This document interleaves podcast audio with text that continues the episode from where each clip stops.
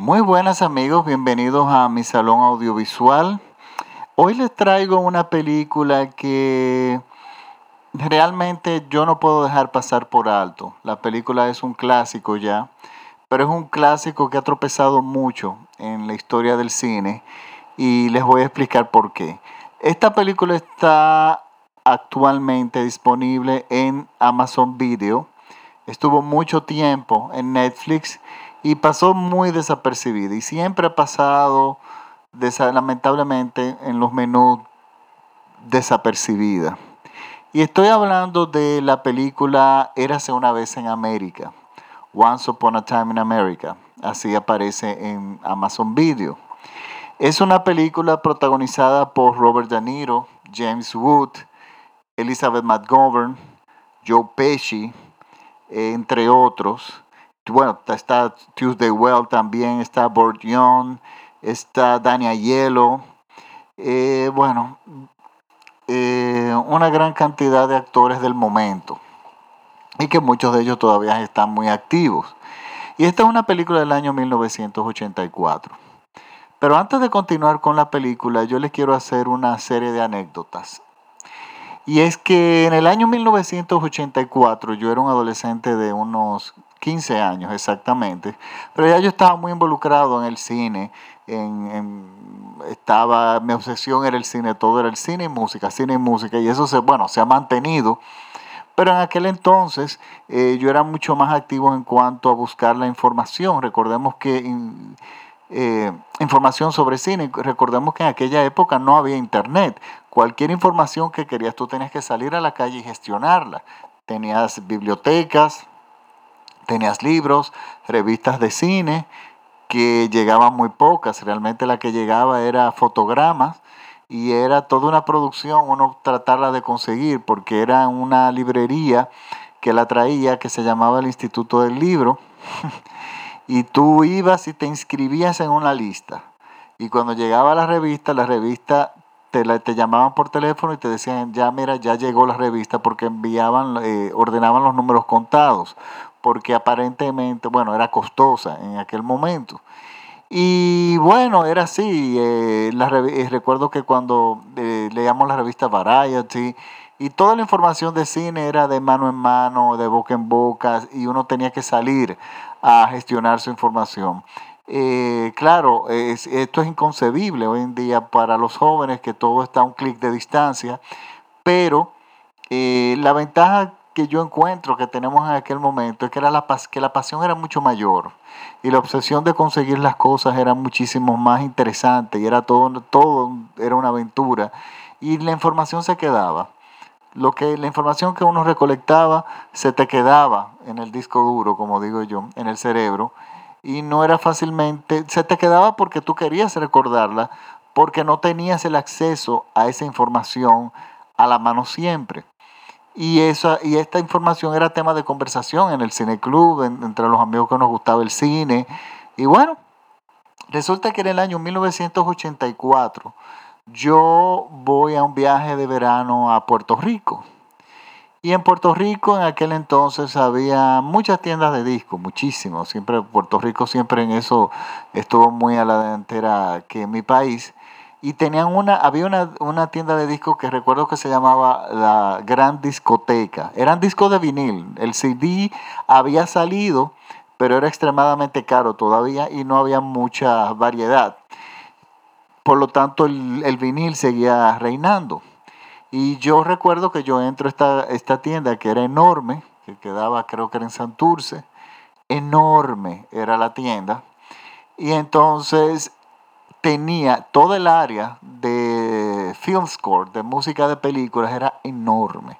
En mi país, si bien había muchas eh, tiendas de discos, casi todas tenían el mismo material.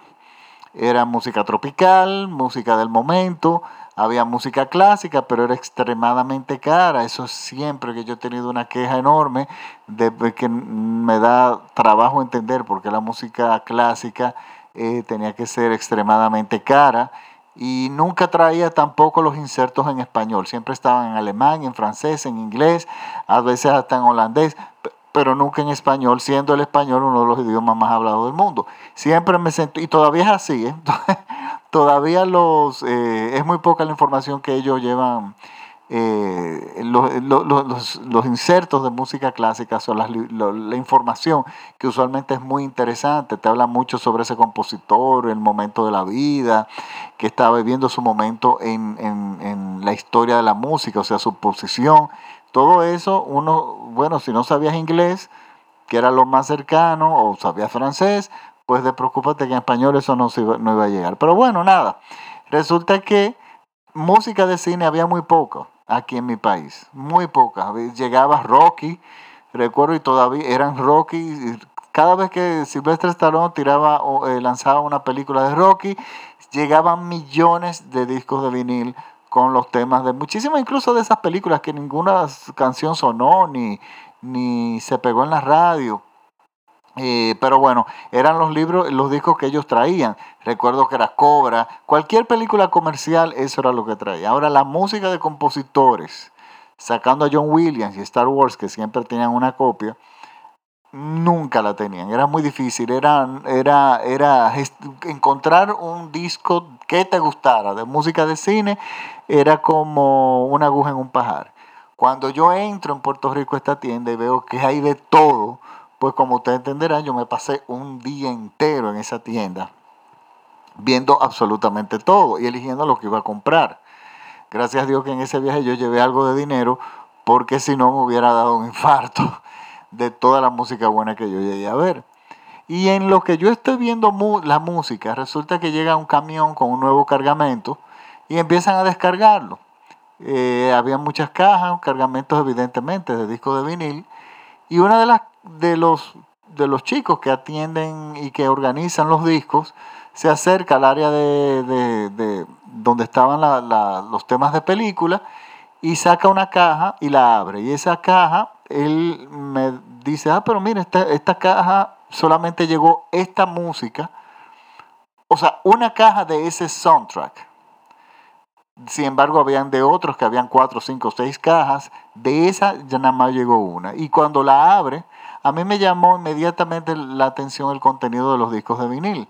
Cuando él lo saca, veo un disco que la portada es bellísima, la textura súper elegante, eh, una foto en sepia, eh, eh, adelante, dos fotos atrás, con textura, y reconozco a Robert De Niro entre las fotos y veo que el nombre de la, del, del score de la película es, bueno, el compositor veo que dice Ennio Morricone, que ya yo lo conocía y estaba eh, muy apasionado por su música. Y resulta que algo me dice, compra ese LP, sin saber lo que era. Veo la película y me sorprende, veo que es del 84, veo que está protagonizada por Robert De Niro, que era el actor del momento, igual que James Wood. O sea, estamos hablando de estrellas y sin embargo de la película yo no había escuchado nada. Y es, evidentemente por las fotos se veía que era una producción. Pues me la jugué y compré el disco. Yo junto con muchísimos otros discos. Cuando llego aquí a mi país, el primer disco que pongo es el de Érase una vez en América. Inmediatamente yo quedé atrapado por la belleza de esa música. Y hay que ver que la década de los 80 para mí, Ennio Morricone, fue fantástica. Fue la, el año, la década que nos entregó la música de La Misión, aquella maravilla que debió haber ganado el Oscar y, todos los premios del mundo. Pero bueno, y resulta que es la banda sonora que todavía se oye en las emisoras clásicas, o sea, ha trascendido la, la pantalla y llegado a la sala de conciertos del mundo. Y es una obra respetada. También fue la, en esa década nos entregó Cinema Paradiso, también nos entregó la música de los intocables. La década de los 80 fue fantástica para Ennio Morricone. Pero este tema, esta, e, esta música de esta película, tenía una característica. Armónicamente no era complicada. No, e, e, él tenía mucho trabajo, muchos más complejos. Eh, Y la belleza radicaba simplemente en la sencillez y todo lo que ella te, dentro de la sencillez y dentro de una humildad en la música, todo lo que él te lograba transmitir. Yo muy entusiasmado con este disco que me encantó desde la primera vez que lo, llevo, lo veo, se lo, se lo enseño a un amigo que era amante también del cine y era ya un músico formado, uno de los mejores músicos que yo he conocido. Y él, y tenemos los gustos muy parecidos. Y él me dice, yo que no conocí esa película. Y él todo lo sabía, porque él constantemente tenía eh, fuentes de información, eh, le llegaba muchísima, muchísima información que yo no tenía acceso, que de hecho era él que me pasaba toda esa información. Y me dice, pero esta película yo no he escuchado nada. Y bueno, eso recuerdo que fue un viernes y el sábado, al día siguiente, eh, vamos al Cineclub Lumière, que estaba eh, dirigido, estaba, eh, bueno, el que, la cabeza del Cineclub Lumière era el, escritor y crítico de cine Arturo Rodríguez Fernández, una de las personas con quien yo más aprendí de cine. Y resulta que le hablo de, de esa película a Arturo Rodríguez y me dice, bueno, yo no, yo sí sé que Sergio Leone estaba haciendo una película, pero eso se quedó ahí, no hubo mucho, no se hizo mucho más ruido, nadie escuchó absolutamente más nada. Y luego ese mismo día, en la noche, eh, ese amigo mío, el que le había prestado, le presenté la música, me devolvió el disco diciendo que le gustó, pero que no era nada que le sorprendiera. Que no, que quizás le tenía que dar una segunda oportunidad, pero no le entusiasmaba. A mí eso me dio muy duro porque su opinión para mí era muy importante, pero a mí me siguió encantando mi música y yo me quedé enamorado de ese disco. ¿Qué pasa? Una semana después, recibo el otro fin de semana de arriba, cuando volvemos al Cine Cruz Lumière, me dice Arturo Rodríguez Fernández, eh, Francis, esa película que tú me preguntaste, Érase una vez en América, es una película que yo leí unas críticas desastrosas, por eso es que ninguno de nosotros habíamos podido, sabíamos nada de ella. Los críticos la destrozaron en la premiere en los Estados Unidos y dicen que es una de las peores películas del año. Y bueno, y para mí eso me dolió mucho, porque realmente, pero también por un lado hacía sentido, no habíamos escuchado nada de la película. Y usualmente ya cuando una película era muy buena, nosotros veníamos recibiendo ya los ecos que llegaban. Mira, alguien vino de, de Europa y nos habló de esta película y en la prensa ya empezaba a llegar cosas y en los programas de televisión y en el cable, porque ya había cable aquí en, República Dominicana para ese entonces. Eh, y bueno, para mí fue un golpe duro, pero bueno, yo eso yo decidí pasar la página y seguí enamorado de mi música. Unos días después, me invitan, bueno, no sé si es que me invitan o yo me colé, realmente hace tantos años que yo esa parte no la recuerdo, pero en República Dominicana había una sala de cine que se llamaba Cine Prueba. Esa era una sala de cine que creo que compartían los gastos, no estoy muy seguro de esto, entre la Columbia Pictures, la Paramount, porque en, aquel, aquellos días las distribuidoras, los estudios tenían distribuidoras en cada uno de los países. La Columbia Pictures distribuía sus películas aquí.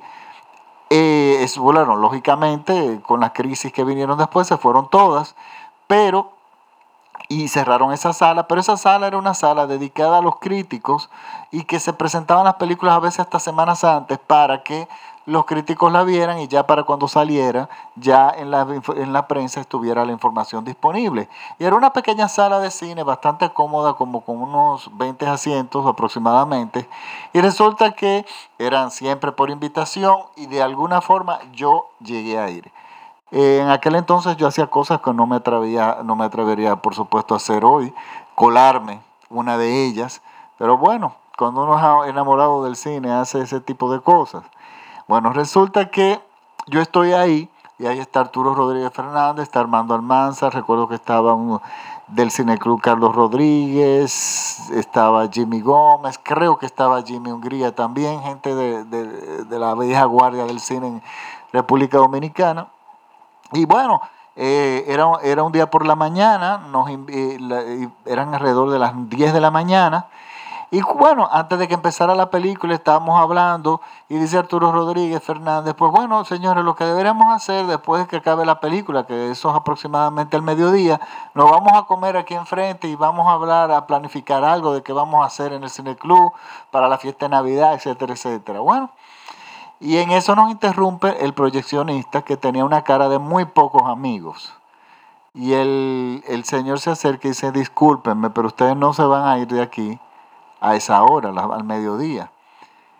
Y dice Arturo Rodríguez Fernández, pero por supuesto, ¿qué película es? Y dice, leyendo un papel, dice, la película de hoy, muchas veces no sabíamos qué película iban a poner. La película de hoy es, eh, se, dice, eh, se llama Érase una vez en América. Y dice Arturo Rodríguez Fernández, ay mi madre, vamos a ver una película mala. Y Armando Almanzar, que eso le pesaba todavía más, desperdiciar dos horas de su vida en una película que todo el mundo había hablado terriblemente de ella, pues resulta que dice, yo, bueno, yo no estoy muy seguro, yo le daré 10 o 20 minutos a la película para decir, ¿verdad? Porque era unánime, la crítica había, había acabado con la película. Pero dice el, proyeccionista, no, el problema es que la película dura casi cuatro horas tiene incluso hasta un intermedio. Y él estaba muy molesto porque a él le habían pagado para pasar una película de dos horas y se sentía que lo habían engañado con una película de cuatro que creo que tenía 18 rollos aproximadamente la película.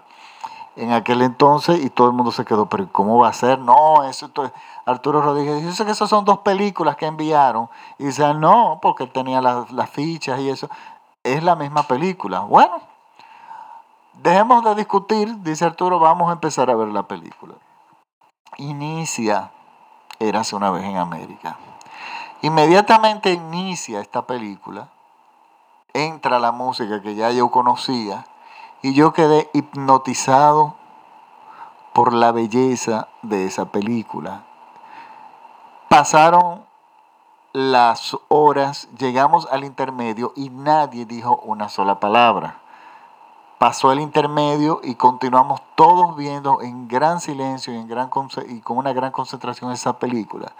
Y recuerdo que cuando terminó la película, que teníamos todos los ojos bastante aguados, recuerdo que Armando Almanzar dijo que era otro, eh, Armando Almanzar, uno de los críticos más, era uno de los críticos, murió recientemente, más respetado en mi país, dijo, yo acabo de, yo estoy, acabamos de ver una obra maestra y yo más de acuerdo no pude haber estado. Inmediatamente todo el mundo empezó a decir lo mismo, pero Dios mío, ¿de dónde salió esta maravilla de película? Las críticas habían acabado con esta película, pero esta es una obra maestra y todos nos encantó, la película todo nos hipnotizó y no y, bueno, y luego finalmente fuimos a comer y, y, que ah, iba, supuestamente el, plan era preparar las cosas de lo que íbamos a hacer para la fiesta de Navidad del Cine Club y lo que nos quedamos horas muertas hablando de la película y de todos los detalles, de todos los ángulos y de todas las cosas que, eh, de que tenía de maravillosa. Y luego, bueno, eso fue un misterio. Pero ese misterio se resolvió muy pronto. Resulta que lo que aconteció con esa película fue lo siguiente. Al llegar al Enio, al Sergio Leone, terminar esta película, que duró 15 años preparándola. Sergio Leone es el mismo director de Hace una vez en el oeste, que ya yo hice un podcast sobre esta película. Y esta, aunque no, le, no hay una relación, Sí le puedo decir que Sergio Leone no era un director de hacer muchas películas. Él producía muchas películas, de repente unas cuantas. De dirigir, él hacía, su filmografía no es tan larga. Él pensaba mucho sus películas. Y esta tenía 15 años en producción, escribiendo el guion, eh, revisándolo, dedicándose a, planificar cada cuadro, cada imagen Resulta que cuando finalmente logró hacer la película, los productores entraron en pánico porque no sabían qué hacer con ella, con una película de cuatro horas, casi cuatro horas o más. El corte final fue mucho mayor. Y entonces le pidieron que redujera la película, pero Sergio Leone se negó. Él hizo algunos cortes, pero para su distribución en América le estaban pidiendo que llevara la película a dos horas y algo, quizás. Recuerdo que él, bueno, él se negó, hubo problemas ahí y los Estados Unidos, los productores buscaron un, un editor de oficio y llevaron a la película a dos horas aproximadamente, cambiándole todo el sentido a la película y tratando incluso de armar un, un argumento que no existía en, la película original. Por supuesto, esa era la fórmula perfecta para una película desastrosa. Los críticos la vieron y la destrozaron. Y no tuvo, tuvo una tímida distribución en los Estados Unidos eh, que prontamente incluso llegó al cable. Cuando llega al cable, que fue pocos días después de nosotros haberla visto aquí, veo el desastre que fue lo que, lo que hicieron. Ahora, la ¿por qué en mi país llegó la versión completa? Eso es un misterio que nadie nunca me ha podido decir. Porque aquí lo que correspondía era que llegara la versión norteamericana. Es lo que tengo entendido. Y por algún milagro de la vida llegó la versión extendida y se estrenó en muchas salas de cine. Yo le puedo decir que yo vi cada una de esas presentaciones, porque algo me decía a mí que esta película yo no la iba a poder ver nunca en la pantalla grande. ¿Qué pasa? Pasa el tiempo de mercadear la película, de presentarla en los festivales y todo, y la película simplemente de, hasta cierto punto cae en el olvido. Si la película se quedó en el alma de todos aquellos que la vimos en su versión original y poco a poco se ha ido ganando su lugar en la historia. De hecho, es una de las mejores películas de la historia del cine. Y la banda sonora se ha convertido para muchos en la mejor banda sonora de todos los tiempos. Eso es para mí muy atrevido decirlo, porque, pero una se ha convertido, hizo la, igual que la música de la misión, hizo la transición a las salas de concierto. Y finalmente yo no me equivoqué. La música siguió siendo maravillosa. Luego el amigo mío que, yo le había presentado el disco se lo compró, lo pudo conseguir y eh, revisitó la música nuevamente y, me dijo, mira, discúlpame, pero la volví a escuchar y, y, yo estaba equivocado, esta música es una maravilla. Y de hecho, una trivia, hay un error en la música, no en la música en sí, sino en la edición de uno de los tracks donde hay un error, donde, se manifiesta un error que aparenta ser musical, pero es de edición. A mí me tomó casi 10 años encontrar ese error, porque Jimmy Gómez tenía, ese amigo mío, un oído, a pesar de que era prácticamente sordo, él tenía un oído musical impecable. Y, bueno, años después compro consigo el CD. Tampoco es fácil encontrar la música. Lo conseguí en Alemania y, yo, bueno, cuando escucho el CD, tiene el mismo error. O sea, ellos no tocaron la banda sonora original, sino que la que está disponible en los CD es exactamente la de la misma banda de vinilo.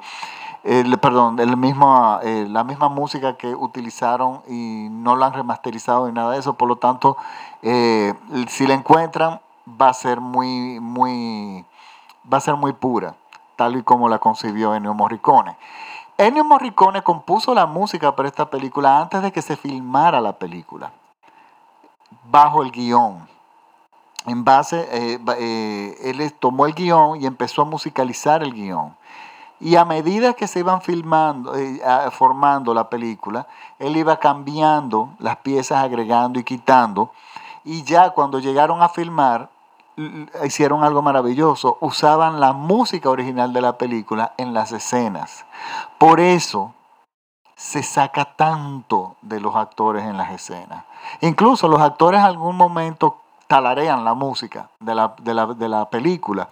Y es porque ya la conocían desde mucho antes de empezar a filmar. Y eso es indispensable.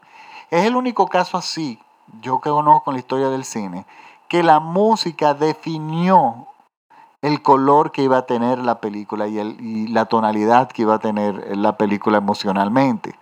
Y estamos hablando de una película que yo le puedo decir, una sinopsis, bueno, es una película de gángsters. Sí, es una película de gángster. Es una película de gángster que abarca, abarca desde los años 20 hasta el 1968. Y todos esos años a través de flashbacks. O sea, se juega mucho con el tiempo, con el presente, con el pasado, con, eh, con el futuro. Está ese juego. Y tenemos una película que es mucho más que una película de gángsters. Es una película emotiva, es una película que tiene muchas lecturas diferentes.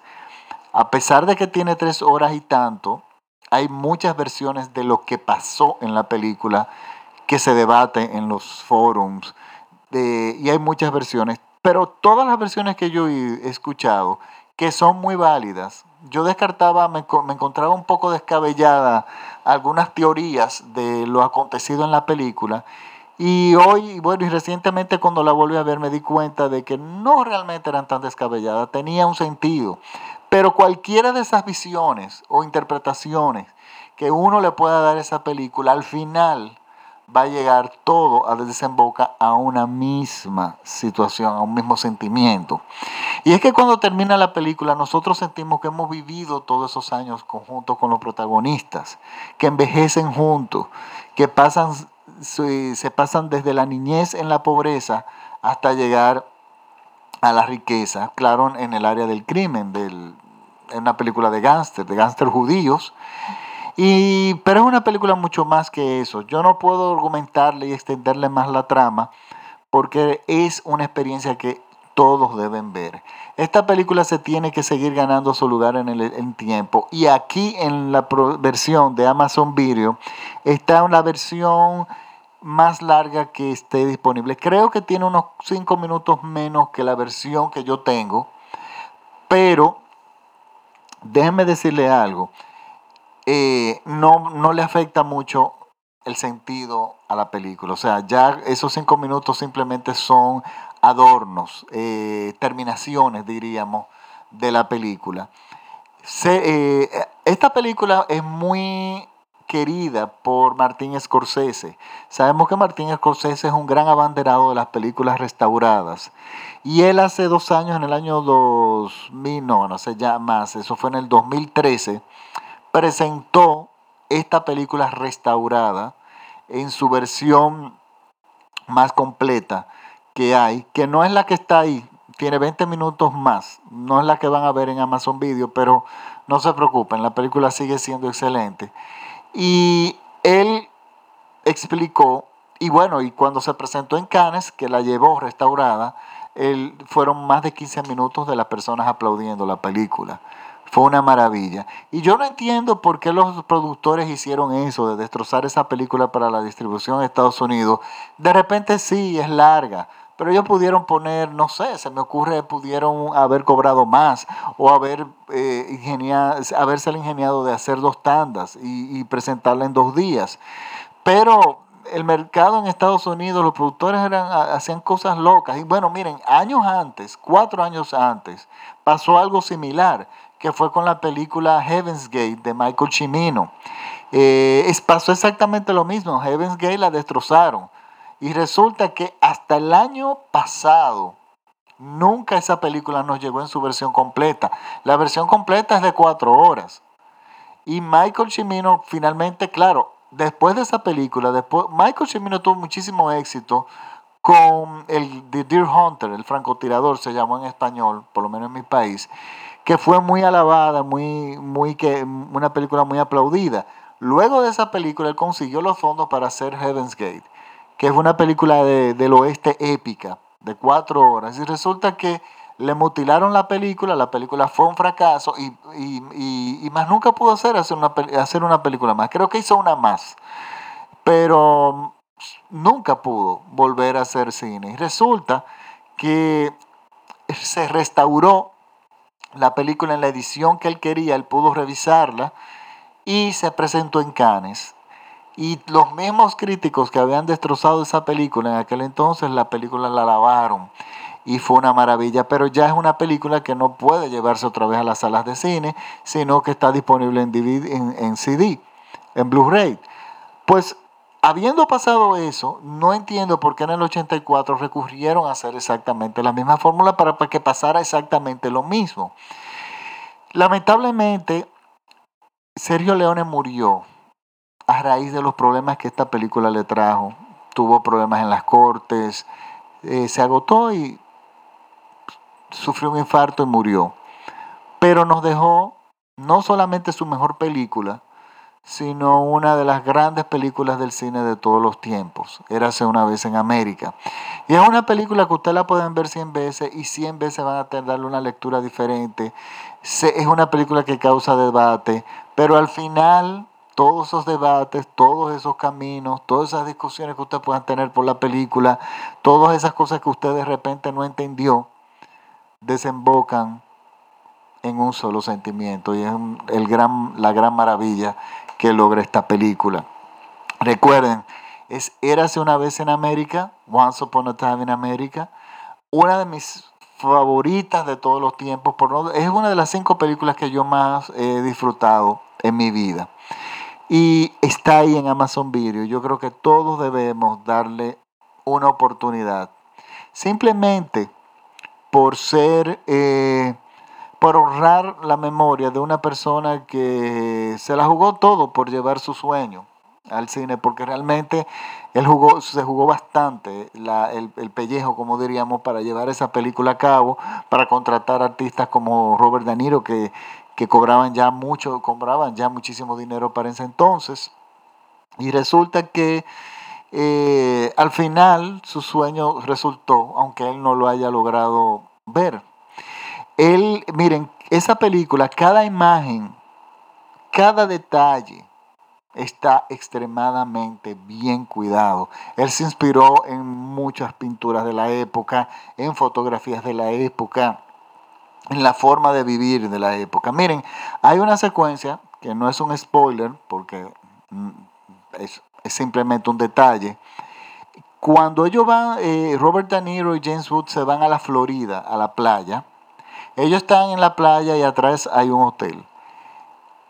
Hay una cosa importantísima para la ambientación en el cine y es el, movimiento de los extras. O sea, la gente no caminaba igual en los años 20 que como camina ahora. Por lo tanto, el trabajo de ambientación y de los extras en esa secuencia es los años 20 reflejados de una forma maravillosa. O sea, esa, esa pequeña secuencia de ese plano que se va moviendo en la playa y se ve la vida y el estilo de vida de las personas de esa época, uno piensa que cada uno de los extras son actores profesionales porque el movimiento y la coreografía y cómo lograron ambientar esa secuencia junto con millones de muchísimas secuencias de la película es realmente maravilloso. Entonces, es una película del 1984 está restaurada en magníficas condiciones y sí les pido algo, es una película para sentarse a verla de un solo tirón. Si su pareja o su compañero, la persona que usted tenga al lado, no le gusta ese tipo de cine, no la vea con ella. Y es una película que no se puede dividir en partes. Usted tiene que dedicarle un día o cuatro horas a sentarse frente al televisor con café, ¿verdad? Y ver y dejarse llevar por la película y dejarse llevar por la... La película se encarga del resto, diríamos. Pues bueno, pues bueno me, despido, me despido, muchas gracias por la sintonía y nos, y nos vemos hasta el próximo podcast. Muchísimas gracias. Chao.